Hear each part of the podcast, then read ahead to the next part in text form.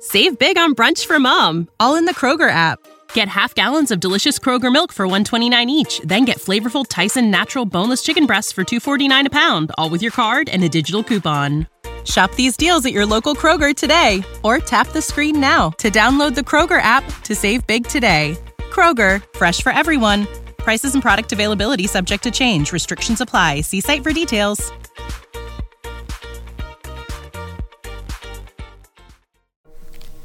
Allison and I have had a surreal week. We had to, as teachers, put all of our content for two weeks worth of classes online, communicate changes with our students, and deal along with the rest of the world with a lot of uncertainty. In times like these, we're being asked to make lots of changes. We're being asked to keep our distance from others, to stay inside when possible, not together in large groups, to have faith that we will get through this. Unfortunately, Allison and I need a favor from you as well to bear with us as everything around us is changing. For the next few weeks, we will sadly be recording separately, I from my home and Allison from hers.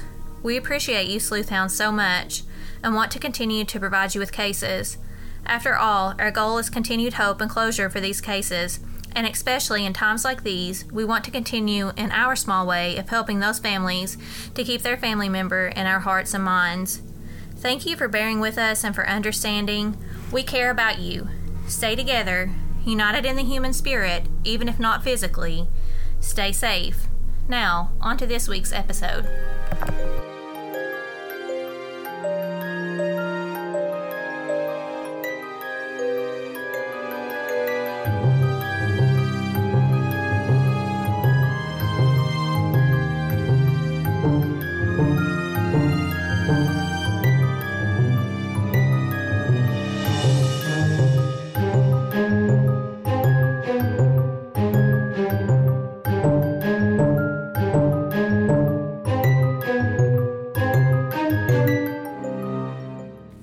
Welcome to Coffee and Cases, where we like our coffee hot and our cases cold. My name is Allison Williams. And my name is Maggie Dameron. We will be telling stories each week in the hopes that someone out there with any information concerning the cases will take those tips to law enforcement so justice and closure can be brought to these families. With each case, we encourage you to continue in the conversation on our Facebook page, Coffee and Cases Podcast, because, as we all know, conversation helps to keep the missing person in the public consciousness, helping keep their memories alive. So sit back, sip your coffee, and listen to what's brewing this week. I think we all have a picture in our heads of what living the American dream looks like. We picture white picket fences, green, perfectly manicured lawns, a beautiful house, a nice car, a few kids, and a happily married couple. Every time I hear the words American Dream, I think of the Great Gatsby. Jay Gatsby worked so hard to overcome poverty just for a chance to be with Daisy. He was willing to sacrifice everything for love because that was his American dream. Achieving the American dream isn't easy, and honestly, it looks different for every single one of us. But regardless of what your American dream looks like, you have to work hard at it. It takes dedication, it takes guts, it takes strength. The family in our story today appeared to have it all. They had the nice house, the beautiful family. They worked hard for that life. A life that was shattered, a family that was left broken.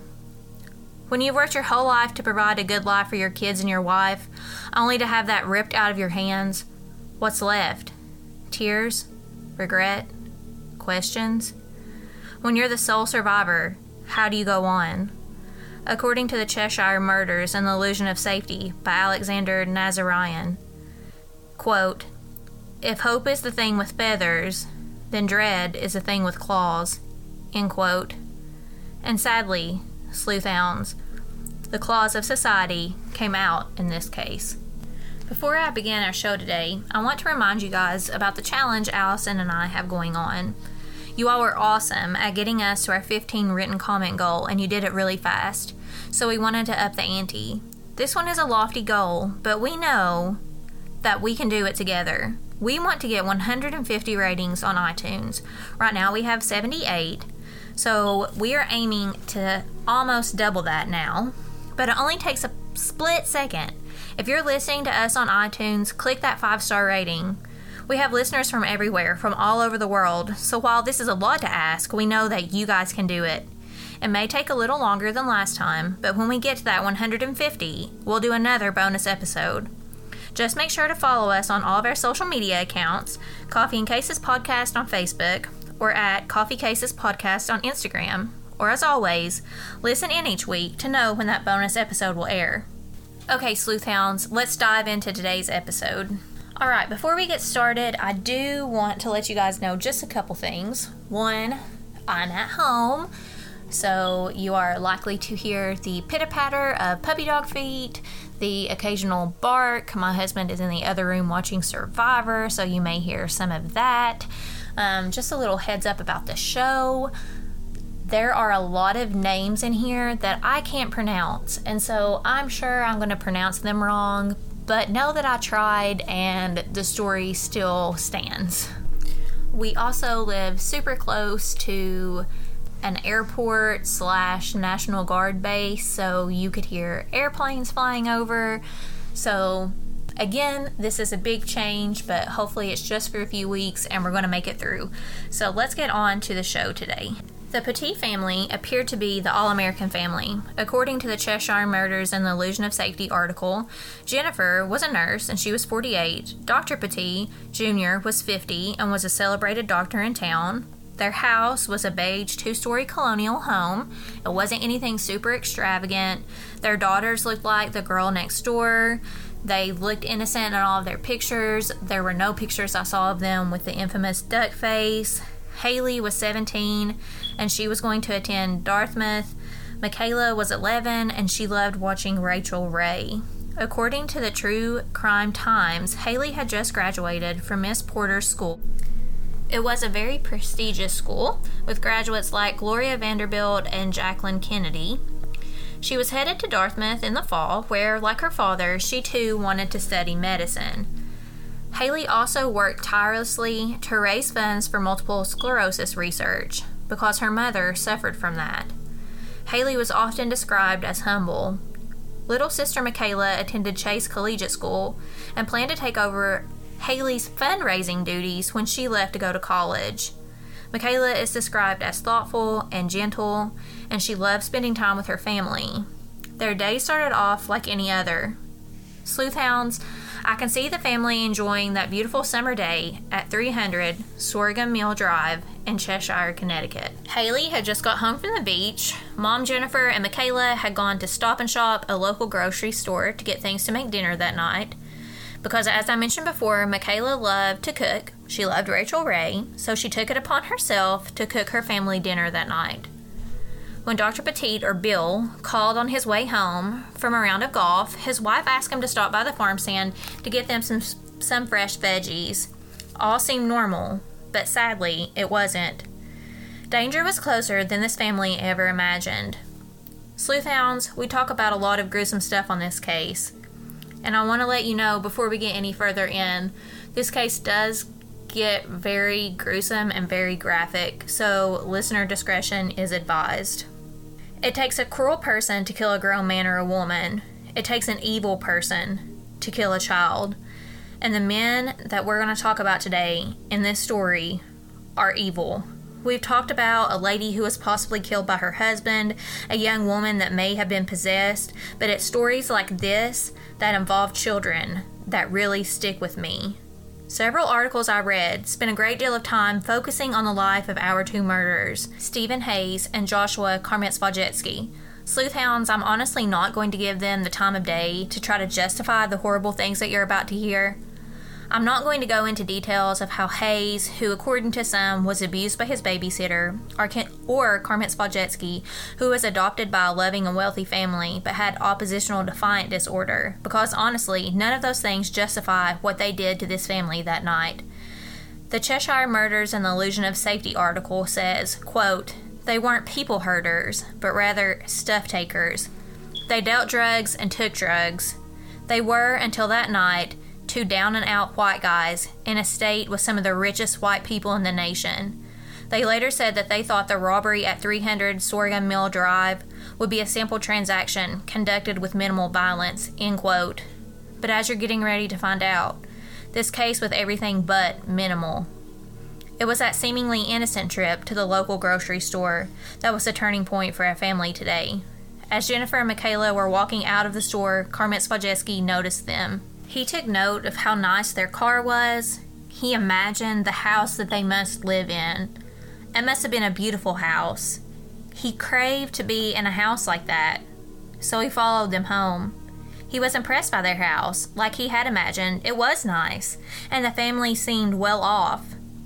This was a perfect place to get some extra cash. By the time Bill got home at 7:15, Michaela had made pasta. But on the other side of town, Hayes and Komisarjevsky met up in a parking lot of a bar to plan out what they thought would be a simple robbery. After dinner, Bill took the Sunday paper into the sunroom, while the girls settled into the living room to watch one of their favorite TV shows, Army Wives. When the show ended at about 11 p.m., Hayley went up to her room and Michaela snuggled up to Jennifer in her parents' bed with her brand new Harry Potter book. Flashing back to Hayes and Komisarjevsky, they watched as people left the bar where they sat. They creeped on people as they withdrew money from the nearby ATM. Time and time again that night, they were disappointed by the little amount of money people were, were withdrawing from that very ATM. So they drove to the very nice house Komisarjevsky had seen earlier that day. It was now nearly 3 a.m. in the morning. Meanwhile, Bill was asleep on the sofa room couch. Hayes and Komisarjevsky found him asleep there. Sleuthhounds, I can picture the scene they looked in on. I can see Bill asleep with a newspaper in his hand, his head tilted slightly to the side as he quietly snored. I can imagine him dozing in peaceful bliss. Maybe he was dreaming about their upcoming family vacation. I can see the terror in his eyes as he suddenly awoke to Komisarjevsky beating him over the head with a baseball bat. The doctor awoke, horribly confused. He must have said things like, Who are these guys? What are they doing? Where's my family? Bill was on blood thinners, you see, so he would have bled more than the average person. According to some accounts, he lost several pints of blood. The two men tied him up and later took him to the basement, where they bound him to a pipe. Upstairs, Michaela was asleep next to her mom. She'd fallen asleep reading that very same Harry Potter book. Hayley was snoozing in her own bed. All three women were bound with pillowcases over their heads. Bill refused to sleep. He listened for any sign of movement as the long hours passed. Hayes and Komisarjevsky ransacked the home. This beautiful and nice home was sure to be home of thousands of dollars. There had to be a safe somewhere, right? Wrong. After all that searching, they only found approximately $130 in Hayley's wallet. What they thought must have been a house overflowing with material riches gave them nothing. Nothing until they ran across the couple's bank statement. Even though their search had left them empty handed, they had hope that the Petit's checking account would give them the money they wanted. So they decided to wait until the bank opened and take Jennifer there to withdraw $15,000. Finally, around 9 in the morning, Bill heard Jennifer's voice. He heard her saying that she needed his checkbook if she were going to be able to withdraw the money. So he put two and two together and knew that they were headed towards the bank. Hayes and Jennifer, that is. I'm sure he had a surge of hope. Surely going out in public would be the fatal mistake that these two men would make. Surely someone be, would be alerted, and surely his family would be rescued. Hayes took Jennifer to a Bank of America branch where she withdrew $15,000, even though several reports claimed she didn't have $15,000 in that bank account. The clerk could tell she was in danger and gave her the money anyway. In the midst of withdrawing that money, she was able to tell the bank teller that something was amiss at her house. The teller told a manager, who called the police. The call came in at about 9:21 a.m. Quote, "We have a lady who's in our bank right now who says her husband and children are being held at their house." The manager said, adding that the woman who withdrew the exorbitantly large sum looked, quote, petrified. End quote. Back at home, Bill heard a loud thump upstairs in the living room. He was quoted in saying, quote, It was like someone was throwing 20 or 50 pound sacks on the living room floor, end quote. According to Dad Rebuilds Life After Family Was Bound, Tortured, and Murdered by Maureen Callahan, he heard a man say, quote, You're all right, don't worry, it's all going to be over in a few minutes, end quote. Bill said, quote, I felt a major jolt of adrenaline and thought, it's now or never. In my mind, at that moment, I thought they were going to shoot all of us. My heart felt like it was beating 200 beats per minute, end quote. We now know that that loud thump was Michaela hitting the living room floor. Komisarjevsky forced her to perform oral sex on him, and as if that weren't disgusting enough, he captured pictures of it on his cell phone. Hayes would later testify that Komisarjevsky ordered him to, quote, square things up, which he did on the living room floor when he raped Jennifer. The girls were then bound and covered with gasoline. So remember, sleuthhounds, the initial 911 call was made around 9:21 that morning when Jennifer left the bank. Most articles I read said that the bank transaction to Jennifer's rape took around 23 minutes. That's a lot of time. So where were the police? In the article The Cheshire Murders and the Illusion of Safety, it says, quote, It remains unexplained why, as the police circled the house at 300 and Sorghum Mill Drive, nobody ever thought to knock on the door, ring the bell, just call the house phone. Something so simple could have saved three lives, end quote. Sadly, sleuthhounds, that knock didn't come. Court documents say that the way police responded to that crime was inadequate that they wasted so much time setting perimeters up before they even approached the house. There were, there were reports that several police officers were close to the house but never approached the home. I'll let you all make the call, but to me, I think more could have been done by the police force, and perhaps the story I'm telling you today would have ended differently. Remember, Bill's still in the basement, and according to many sources I read, Bill wore through his hand restraints by squatting down and standing up over and over again until that pipe finally wore his restraints enough that he was able to break free. At 9:51 a.m., a bloodied Bill emerged from his basement. His feet were still bound. So imagine this. He rolled across his lawn towards the house of a neighbor who emerged looking confused because he did not recognize the bloodied form before him. As we talked about, Bill was on blood thinner and bled much more than the average person would have. So I can only imagine the scene his neighbor saw. As he approached his neighbor, a police officer walked over because remember, they are near the house at this point. Bill was so unrecognizable that the policeman didn't know if he was a victim or a suspect. Bill was finally able to get out a strangled, The girls are inside. Before police had time to react, Hayes and Komisarjevsky burst out of 300 Sorghum Mill Drive. They had stolen the family SUV and were trying to run away from the scene of the crime. However, their efforts came to a quick end when the SUV hit a police car. The two were quickly arrested. Now the family home was up in flames. I can picture the despair on Bill's face as he watched his life burn. I can't imagine his heartbreak, though. By the time firefighters made it inside the house, it was too late. All the bodies had been tied up before the fire was set. Hayley, who had been tied to her bed, had been able to break free of the bonds around her hands and was found on the staircase with her feet still tied. She was undoubtedly going to save her sister or her mother, she died of smoke inhalation. Little Michaela was still tied to her bed when the firefighters found her. She too had died from smoke inhalation. Jennifer was also found tied up, but unlike her daughters, she died of strangulation, not smoke inhalation. Her lungs showed no signs of carbon monoxide. It later came out in court that Jennifer was strangled after being raped. Sleuthhounds, this leaves me speechless. I can't imagine what it was like for Bill, the only survivor, to have to relive this day in court over and over again. Many reports said that he had to walk out of the courtroom, and my heart shatters for him. Now, Hayes and Komisarjevsky were both convicted and sentenced to death, but sadly, Connecticut overturned the death penalty. While this story is heartbreaking, Bill is the testimony of true strength. I can't imagine how hard it would be to carry on when your entire world was stolen from you. How easily do we give up when the first inconvenience comes our way? It's easier sometimes to give up, it seems, than to keep going. We've all been through trials and have all suffered loss. Our losses are not what define us, but rather our resolve does. Bill could have easily given up, but he didn't. He kept going, and to me, that's the biggest testimony of his love. He lived for Jennifer, Hayley, and Michaela because they couldn't. He lives so that they aren't forgotten.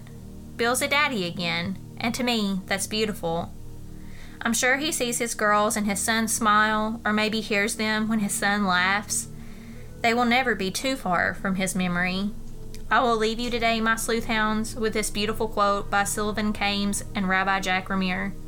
Quote, Out of the blueness of the skies and in the warmth of the summer, we remember them. End quote. Again, please like and join our Facebook page, Coffee and Cases Podcast, to continue the conversation and see images related to this episode. As always, follow us on Twitter at Cases Coffee, on Instagram at Coffee Cases Podcast, or you can always email us suggestions to coffeeandcasespodcast at gmail.com.